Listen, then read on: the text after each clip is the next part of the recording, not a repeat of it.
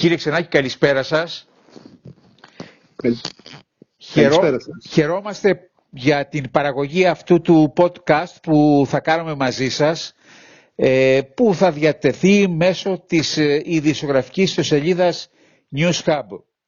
Ε, είστε καθηγητής στο Πανεπιστήμιο Κρήτης, ασχολείστε με τα διεθνή γεγονότα, παρακολουθείτε στενά τις διεθνείς εξελίξεις, έχετε βαρύνουσα άποψη ε, και γι' αυτό επικοινωνούμε μαζί σας για να την καταγράψουμε ανησυχώντας για τα συνεχιζόμενα τεκτενόμενα στην ε, γειτονιά μας, στην Ανατολική Μεσόγειο, στην Ευρώπη. Όμως θα βρω την ευκαιρία να σας ρωτήσω και για την τριτοβάθμια εκπαίδευση την οποία υπηρετείτε.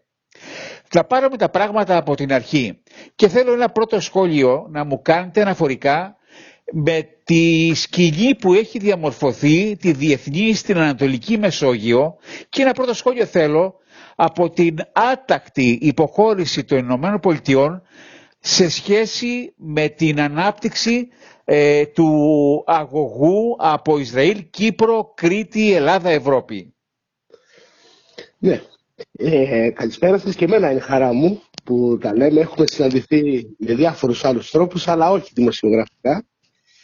Ε, καταρχήν, ε, βάλατε πολλά ερωτήματα, πολύ ενδιαφέροντα ε, και βεβαίως ε, θέλω να σας πω ότι η ερώτηση το, για τον αγωγό, τον EastMed και αν θέλετε το πισωγύρισμα των Ηνωμένων Πολιτειών σε έναν βαθμό ε, είναι αν θέλετε κορονίδα ε, πολλών ζητημάτων που έχουν διαμορφωθεί στην περιοχή την τελευταία δεκαετία και ιδίως τα τρία τελευταία χρόνια, το 18 και μετά. Ε, η, η στάση των ΗΠΑ σε σχέση με αυτό το θέμα, θέλω να σας πω ότι από την αρχή δεν ήταν αυτή η οποία ε, προσωπικά ε, θα εκτιμούσα ότι θα πήγαινε το, το έργο μέχρι το τέλος.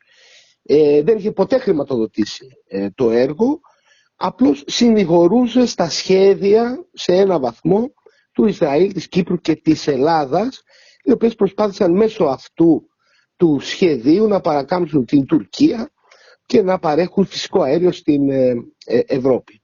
Ε, αυτό ήταν ένα σχέδιο το οποίο εξ αρχής ήταν δύσκολο να γίνει. Εξ αρχής υπήρχαν πολλές δυσκολίες και τεχνικές θα σας έλεγα ε, και οι οποίες ε, βεβαίως είναι επικορούμενες από το δύσκολο περιφερειακό περιβάλλον οδήγησαν σε έναν βαθμό στην αλλαγή στάσης των ε, Αμερικανών ε, απέναντι σε αυτό το έργο που στην ουσία ε, ε, δεν θα έλεγε κανένας ότι άλλαξαν γνώμη γιατί ως έτσι πέρασε αλλά ότι κυρίως βλέπουν ότι δεν εξυπηρετεί ούτε τα δικά τους φέροντα βεβαίως ούτε όμως και τον κεντρικό και βασικό στόχο της σταθεροποίησης και της ομαλότητας στην περιοχή. Για το ε, Αμερικανικό Υπουργείο Εξωτερικών, έτσι, το Foreign Office. Θέλω να σας ρωτήσω το εξής σε αυτό το, σημείο. Ή ισχύει αυτό που γράφτηκε ότι η άτακτη αυτή υποχώρηση των ΗΠΑ αναφορικά με το θέμα του αγωγού των Eastment ευθύνεται η ανησυχία της για την αντίδραση της Τουρκίας ακόμα έναντι και της Ελλάδος ή κρύβεται κάτι άλλο πίσω από αυτό; Ε, κοιτάξτε, δεν νομίζω ότι ε, φέτος άλλαξε η, η Τουρκία στάση απέναντι στην Ελλάδα και θα είναι πιο επιθετική. Επιθετική ήταν πάντοτε. Ε, αυτό το, είναι μια στάση με οποία την κλιμακώνει. Ε, ούτε ε, θα σας έλεγα ότι πιέζεται τόσο πολύ η, ε, η Τουρκία ώστε να εξωτερικεύσει την κρίση της ε, προς την Ελλάδα. Δεν νομίζω δηλαδή ότι αυτό είναι ο βασικός ε, ο λόγος για τον οποίο οι Ηνωμένες Πολιτείες έκαναν αυτό το εντός αγωγικών δώρο στην ε, Τουρκία. Άρα τι, γιατί, τι ευθύνεται; Ε, θα σας έλεγα ότι είναι περισσότερο μια ευρύτερη στρατηγική των ΗΠΑ απέναντι στην Τουρκία προκειμένου να τη βγάλουν από τη θέση αν θέλετε του πολιορκούμενου γιατί ως έτσι νιώθει, έτσι ένιωθε η Τουρκία ότι πολιορκείται από παντού και κυρίως βεβαίως από τις ΗΠΑ και ε, υπάρχει και, ε, και μια συζήτηση για επανασύσφυξη των σχέσεων με το Ισραήλ ε, σε βαθμό ανατρεπτικό. Ε, εδώ συζητάμε για να ε, έχει ανοίξει συζήτηση για να επισκεφθεί ο, ο κ. Ερτογάν τον ε, ομόλογό του στο Ισραήλ. Κάτι το οποίο ήταν αδιανόητο πριν από δύο μήνες. Το συζητούσαν στο δημόσιο διάλογο. Αν και από πέρυσι, θα σας έλεγα περίπου το Πάσχα, είχα ξεκινήσει να αλλάζει λίγο το κλίμα ανάμεσα στο Ισραήλ και την Τουρκία, τους πλέον παραδοσιακούς, θα υπενθυμίσω, συμμάχους στην περιοχή. Όλη τη διάρκεια του ψυχρού πολέμου μαζί τη βγάλανε. Ήταν ο βασικός άξονας των ΗΠΑ στην περιοχή. Άρα και αυτό ήταν κάτι το οποίο αναμέναμε ότι οι Ηνωμένες Πολιτείες θα προσπαθήσουν να ε, διορθώσουν, δηλαδή την κακή εξέλιξη των σχέσεων Ισραήλ και Τουρκίας. Όμως υπάρχει και το ευρύτερο ζήτημα της συμμετοχής της Τουρκίας στο ΝΑΤΟ και της ε, ε, αν θέλετε, ευρύτερης σκακέρας στην οποία συμμετέχει το ΝΑΤΟ απέναντι σε άλλες μεγάλες ε, αν θέλετε, δυνάμεις. Και βεβαίως τώρα μπροστά μας έχουμε το Ουκρανικό που και αυτό είναι ένα... Ε, θέλω να μείνω λίγος... Ναι, θέλω να μείνω λίγος στην... Το λέω με την έννοια ότι συνδέεται με την ευρύτερη στρατηγική των ΗΠΑ απέναντι στην Τουρκία προκειμένου η Τουρκία να μην αποσυνδεθεί από το άρμα της Δύσης, του ΝΑΤΟ πιο συγκεκριμένα, ε, συν το γεγονός ότι οι, οι παράγοντες, οι παράμετροι που ε, υπάρχουν γύρω από την εξόριξη των ε, κοιτασμάτων στην Ανατολική Μεσόγειο δεν είναι ευνοϊκοί σε σχέση με τον ε, βασικό στόχο της ε, σταθερότητας και της ομαλότητας στην περιοχή. Τη στιγμή που στην περιοχή αυτή φαίνεται ότι υπάρχει ιδιαίτερη ανησυχία για το έτος το οποίο διανύουμε με μια σειρά από άλλους παράγοντες που αναμένεται να αναταράξουν τα νερά της ποτέ ήσυχης θα σας έλεγα Ανατολικής Μεσογείου. Κύριε Ξενάκη, η, το αντίδωρο της στήριξης των ΗΠΑ ε, για την ηλεκτρική διασύνδεση της Αιγύπτου με την Κρήτη και την Ελλάδα ε, είναι φάμιλο της μη λειτουργίας του Eastment. Ε, είναι σημαντικό. Ε, όχι όμως ε, στο βαθμό στον οποίο ε, δημιουργούσε ένα, μια περιφερειακή δομή όπως ήταν ο αγωγός του πετρελαίου που ήταν και το Ισραήλ μέσα. Έχει σημασία ποιους παίκτες ενώνει ο κάθε αγωγός. Ε, βεβαίως και είναι σημαντικό και μπορεί να είναι και οικονομικά και πιο προσοδοφόρο αν θέλετε και για μας εφόσον περάσει και εφόσον ολοκληρωθεί και αυτό που και αυτό έχει έτσι, πολύ σημαντικές τεχνικές δυσκολίες, μεγάλα βάθη. Ε, μην πούμε σε αυτά, τα έχω συζητήσει πολύ αναλυτικά. Αλλά δεν θα μπορούσα να τον βάλω στη ζυγαριά ε, στα ίσια με τον αγωγό, τον EastMed, τουλάχιστον στο επίπεδο στο οποίο οι αγωγοί χρησιμοποιούνται για την διπλωματία των ε, κρατών. Όχι όμως ότι θα τον άφηνα και ως κάτι το ε, ασήμαντο ή, ε, που ε, είναι ας πούμε, καθρεφτάκι ως Όχι, δεν είναι αυτό. Αλλά δεν είναι το ίδιο. Ανοιχνεύεται κλιμάκωση των προκλήσεων της Τουρκίας ελαίο των εσωτερικών της προβλημάτων; Ε, είναι πολύ σημαντικές πιέσεις που δέχεται ε, ο πρόεδρος Ερτογάν. Ε, και αυτό είναι κάτι που έχουμε συνηθίσει στην Ελλάδα να θεωρούμε ότι μετατρέπεται συνήθως ε, ή ε, εκτονώνεται με μια εξωτερική κρίση. Ε, εχθές νομίζω τελείωσε το Συμβούλιο Εθνικής Ασφαλείας ε, της Τουρκίας, το οποίο συνεδρίασε με τον κύριο Ερντογάν ε, και κατέληξε ε, σε κάποια συμπεράσματα, τα οποία ε, είναι σημαντικό να, να γνωρίζουμε με τι ασχολείται και ο εχθρός εντός εισαγωγικών και εκτός. Ε, σε αυτά τα θέματα η Ελλάδα δεν είναι το κεντρικό πρόβλημα. Είναι το PKK, το YPG και όλη η προσπάθεια που γίνεται ε, στα ανατολικά της Τουρκίας, στα νότιο-ανατολικά της Τουρκίας ε, για την αυτονόμηση ε, κάποιων κομματιών που αφορούν τους Κούρδους. Εκεί είναι το μεγάλο πρόβλημα για την Τουρκία. Η Ελλάδα ενδεχομένως ε, είναι ένα πρόβλημα στις σχέσεις της με τη Δύση και κυρίως στις σχέσεις της με την Ευρωπαϊκή Ένωση που ε, φαίνεται να την απασχολεί κατά περιόδους περισσότερο και κατά περιόδους ε, λιγότερο και να χρησιμοποιεί και σε ένα βαθμό την Ελλάδα προκειμένου να πιέσει την Ευρωπαϊκή Ένωση για μια σειρά προζητήματα κυρίως χρηματοδότηση που την αφορούν. Ε, με αυτήν την έννοια θα σας έλεγα ότι ε, εδώ έχουμε ε, να κάνουμε με μια ε, Τουρκία η οποία ζορίζεται οικονομικά, δέχεται ε, απίστευτες πιέσεις οικονομικές, αλλά που έχει την δυνατότητα το πολιτικό-οικονομικό της σύστημα να τις ξεπερνά. Και εφόσον οι, οι εκλογές δεν είναι τόσο κοντά και εφόσον δεν είναι τόσο ε, προβληματική η κατάσταση για τον κύριο Ερντογάν, δεν θα έβλεπα ε, τις, το, ελληνο, το, το πεδίο, αν θέλετε, ε, του Αιγαίου ε, ως ένα πεδίο στο οποίο θα, ο κύριος Ερντογάν θα επιχειρήσει κάτι ε, στο, στο ορατό έτσι και προβλέψιμο μέλλον γιατί στις διεθνείς σχέσεις όπως γνωρίζετε είναι, είναι πάρα πολύ ρευστά ε, τα πράγματα. Κλείνω το κεφάλαιο αυτό και ανοίγουμε το κεφάλαιο το, το, το, ουκρανικό. Φοβάστε ότι τελικά θα ηχήσουν τα τύμπανα του πολέμου; Και το λέω αυτό γιατί τελευταίες ε, δηλώσεις υψηλόβαθμων Αμερικανών αξιωματούχων επιμένουν να λένε ότι η επίθεση ρωσική θα γίνει τελικά στις αρχές Φεβρουαρίου. Από την άλλη πλευρά, ο Πούτιν φέρεται, φαίνεται να το διασκεδάζει, διαψεύδοντας συνεχώς τον Αμερικανικό παράγοντα, ενώ από την άλλη πλευρά Ευρωπαίοι ηγέτες έχω την εντύπωση ότι δείχνουν να πιστεύουν τον Πούτιν για σύμφωνο μη επίθεση στην Ουκρανία. Θέλω την εκτίμησή σας. Ε, είναι πιο πλεγμένο το κουβάρι της Ουκρανίας ε, με την έννοια ότι έχουμε ε, πολύ διαφορετικές ε, και αν θέλετε και πολλές εναλλαγές της προσεγγίσης. Δηλαδή από τη μία η Μόσχα ξορκίζει τον ε, πόλεμο αλλά ταυτόχρονα περκυκλώνει την Ουκρανία. Έχουμε την Δύση η οποία προσπαθεί να συζητήσει αλλά ταυτόχρονα ενισχύει κιόλα. Ταυτόχρονα δημιουργεί προϋποθέσεις ενός ε, πολέμου.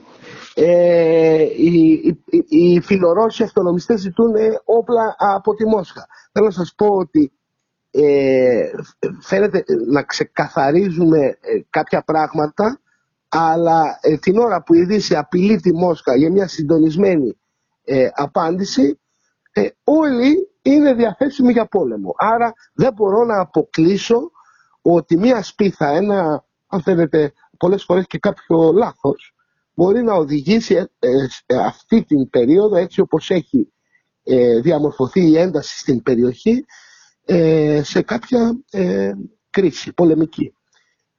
Είτε μικρής κλίμακας είτε και πολύ μεγάλης γιατί οι παίκτες οι οποίοι είναι εμπλεκόμενοι σε αυτή την κρίση είναι ίσως η πιο ισχυρή, είναι αυτό που φοβόμασταν πάντοτε.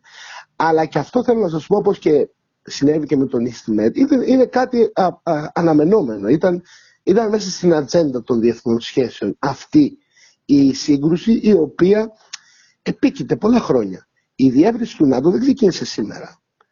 Η διεύρυνση της Δύσης και αν θέλετε η, η, ε, η υπερκύκλωση της ε, Ρωσίας είναι κάτι το οποίο μεθοδεύεται πάρα πολλά χρόνια καταρχήν μέσω του ε, Συμφώνου Συνεργασίας του ΝΑΤΟ, το PFP, στο οποίο είχαν ενταχθεί σχεδόν όλες αυτές τις χώρες και μετά μέσω οικονομικών και άλλων συμφωνιών που έχει κάνει η Δύση είτε μέσω της Ευρωπαϊκής Ένωσης είτε κυρίως και κατευθείαν αν θέλετε διμερώς με τις Ηνωμένες ε, Πολιτείες. Ε, όταν όμως ε, και η Ρωσία έχει ε, αυτούς τους τεράστιους αριθμούς ε, στρατιωτικών δυνάμεων συγκεντρώσει γύρω γύρω από την ε, Ουκρανία καταλαβαίνετε ότι ε, είναι κάτι το οποίο δεν ε, μπορούμε να ε, το ξεπεράσουμε έτσι απλά γιατί και η αποκλιμάκωση θα χρειαστεί και πολύ χρόνο και πολύ κόπο. Δεν θα είναι τόσο απλό να αποκλιμακωθεί η κατάσταση δεδομένου ότι υπάρχουν και δρόντες όπως είναι η Τουρκία που περιμένουν να αποκομίσουν παράπλευρα ωφέλη από μια τέτοια σύγκρουση. Ε, αυτό φαίνεται γιατί και από τη στάση του κυρίου Ερντογάν, ο οποίος θέλει να παίξει τον ειρηνοποιό, τον ενδιάμεσο, αν θέλετε, και έτσι ενδεχομένως εξηγείται και το δωράκι που συζητήσαμε νωρίτερα του EastMed για την ε, Τουρκία. Βάσει των εξελίξεων στο Ουκρανικό, η Ευρώπη είναι για άλλη μία φορά εκτεθειμένη και αδύναμη έναντι του Αμερικανικού παράγοντα. Δείχνουμε να προσπαθεί να βρει ένα ενιαίο ε, βηματισμό για την αντιμετώπιση των Ρώσων ε, στο θέμα το Ουκρανικό. Όμως αυτός ο ενιαίος ευρωπαϊκός βηματισμός δεν φαίνεται εν την πράξη, αντίθετα το κουμάντο το κάνει ο αμερικανικός παράγοντας. Τι πρέπει να αλλάξει στην Ευρώπη; Ε, θίγεται, μάλλον ακουμπάται μια πληγή της Ευρώπης, ε, την πολιτική ενοποίηση, η οποία δεν έχει προχωρήσει. Ε, για να μπορούσε να έχει η, Ελλάδα, η, συγγνώμη, η Ευρωπαϊκή Ένωση ένα βηματισμό κοινό, θα έπρεπε όλες οι χώρες μέλη και η Ελλάδα και η Γερμανία και όλες οι χώρες που συναπαρτίζουν αυτόν τον βασικά οικονομική συνεργασία στο οργανισμό να έχουν θεσμοθετήσει και την πολιτική τους συνεργασία, κάτι το οποίο έχουν αποτύχει να κάνουν. Το έκαναν, έκαναν κάποιες αποτυχημένες προσπάθειες στις αρχές της Ευρωπαϊκής Ενοποίησης μέχρι τη δεκαετία του 70, μετά θαύτηκε αυτό. Και θαύτηκε ακόμα και μετά το 1993 στο Μάστρι, όπου ανακοινώθηκε κοινή εξωτερική πολιτική και πολιτική ασφάλειας, η οποία ούτε κοινή είναι, ούτε εξωτερική πολιτική είναι και κυρίως δεν είναι ασφαλείας. Αλλά αυτό το οποίο είναι ε, σημαντικό είναι, και να αναφέρουμε εδώ έτσι πολύ πολύ περιληπτικά, είναι ότι στην ουσία ο βασικός αμυντικός πυλώνας της Ευρώπης παραμένει το ΝΑΤΟ, εκεί εναποθέτουν την ασφάλειά τους η Ευρώπη, ε, οι Ευρωπαίοι και γι' αυτό το λόγο έτσι, δεν έχουν επενδύσει ε, και παραπάνω από αυτό που έχουν ήδη επενδύσει στο κομμάτι της ε, πολιτικής και στρατιωτικής συνεργασίας. Αυτό όμως από την άλλη πλευρά, όπως καταλαβαίνετε, έχει το... η άλλη πλευρά του νομίσματος είναι ότι όταν εσύ δεν είσαι ισχυρός και αυτόνομος, ε, αναγκαστικά ακολουθείς τον μεγαλύτερο.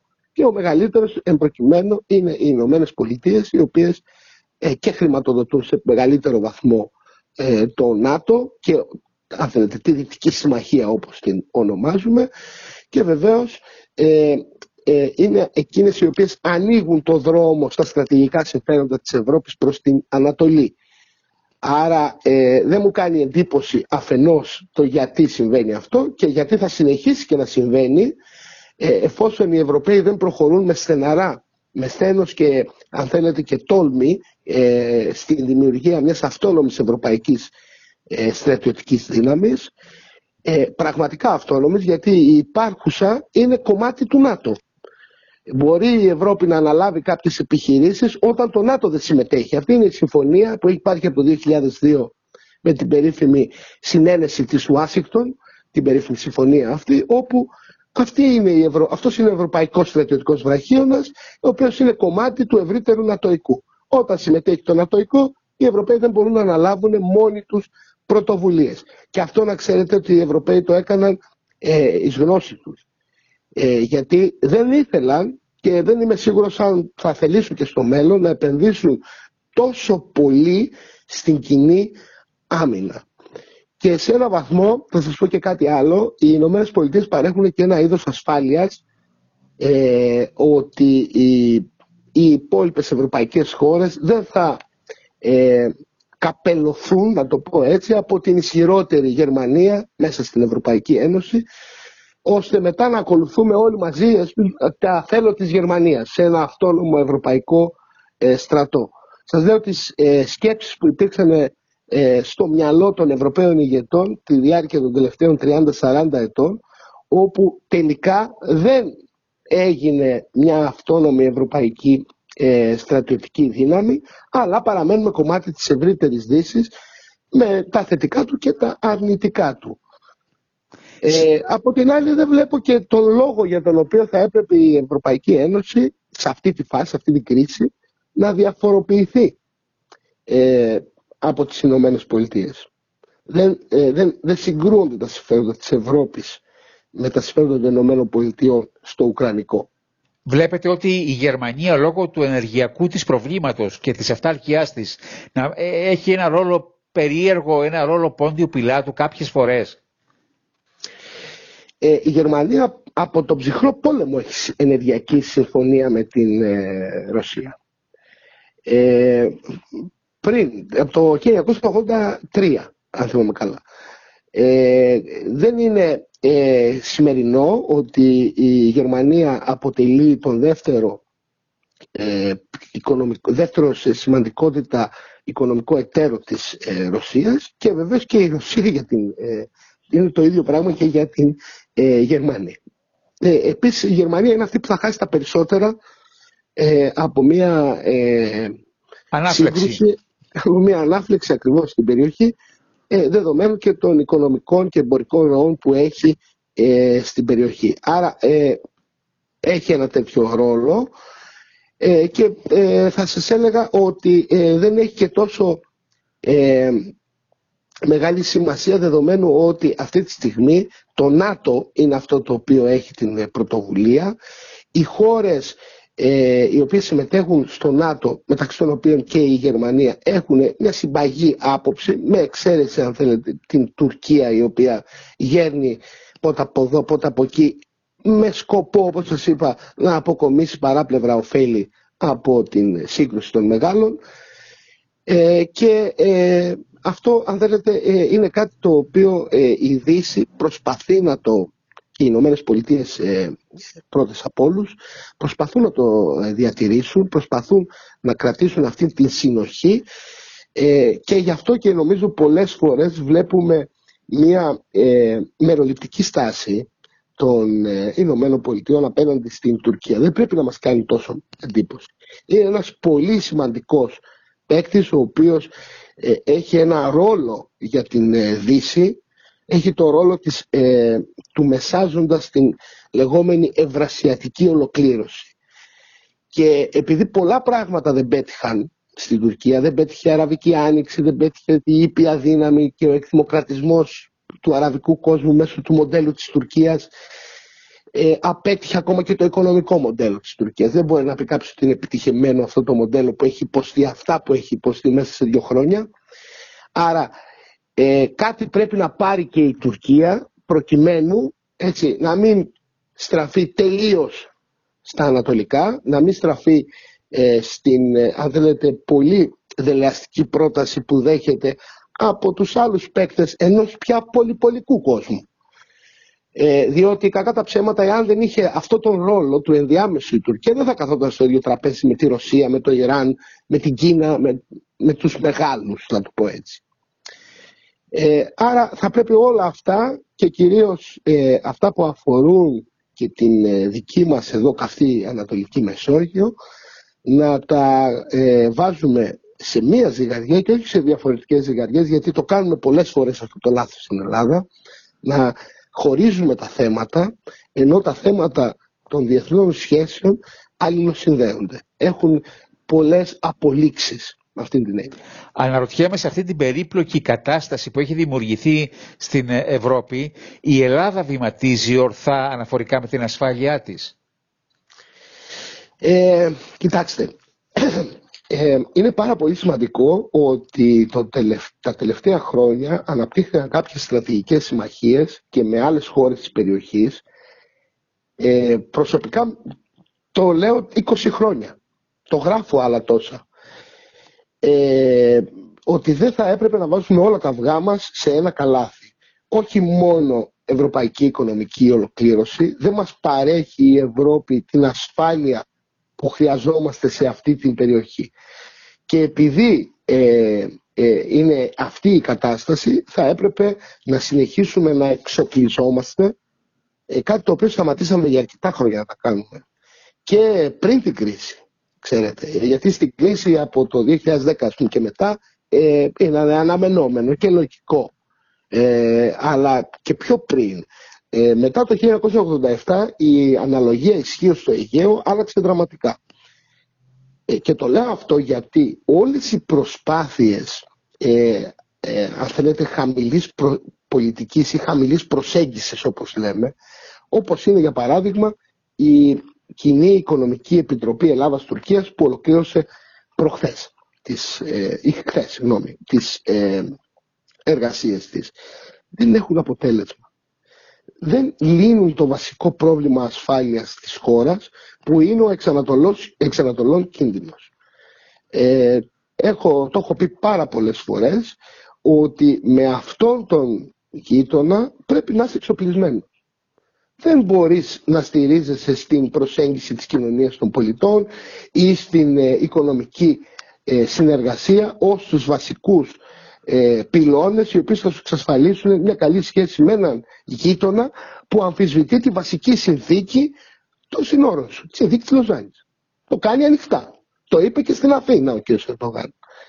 Δεν άλλαξε αυτό, ούτε και πριν τον Ερντογάν το ίδιο ήταν και φαντάζομαι και μετά τον κ. Ερντογάν δυστυχώς δεν θα αλλάξει. Υπάρχει αυτός ο γείτονας με αυτές τις επεκτατικές ε, τάσεις ε, οι οποίες θα πρέπει να, να τις αντιμετωπίσουμε. Δεν έχουμε γείτονα τον Ελβετό, δυστυχώς. Άρα αφενός θα πρέπει να συνεχιστούν οι προσπάθειες ε, ε, οικοδόμησης περιφερειακών συμμαχιών με, σημα, με σημαντικούς δρόντες όπως έχουμε κάνει μέχρι σήμερα παρότι με το Ισραήλ φαίνεται ότι και το Ισραήλ έχει και άλλα συμφέροντα έτσι και μη σας φανεί παράξενο να κάνει συμφωνία και η Αίγυπτος αύριο με την Τουρκία αλλά θα πρέπει και εμείς να κινηθούμε ανάλογα ένα δύο θα πρέπει οπωσδήποτε να συνεχίσουμε ε, την ενίσχυση των ενόπλων δυνάμεων οι οποίες ε, είναι δικλίδα ασφαλείας απέναντι σε έναν ε, επιθετικό ε, γείτονα τη στιγμή που η Ευρώπη δεν παρέχει τη ρήτρα αλληλεγγύης ε, που θα περιμέναμε απέναντι σε οποιονδήποτε τρίτο.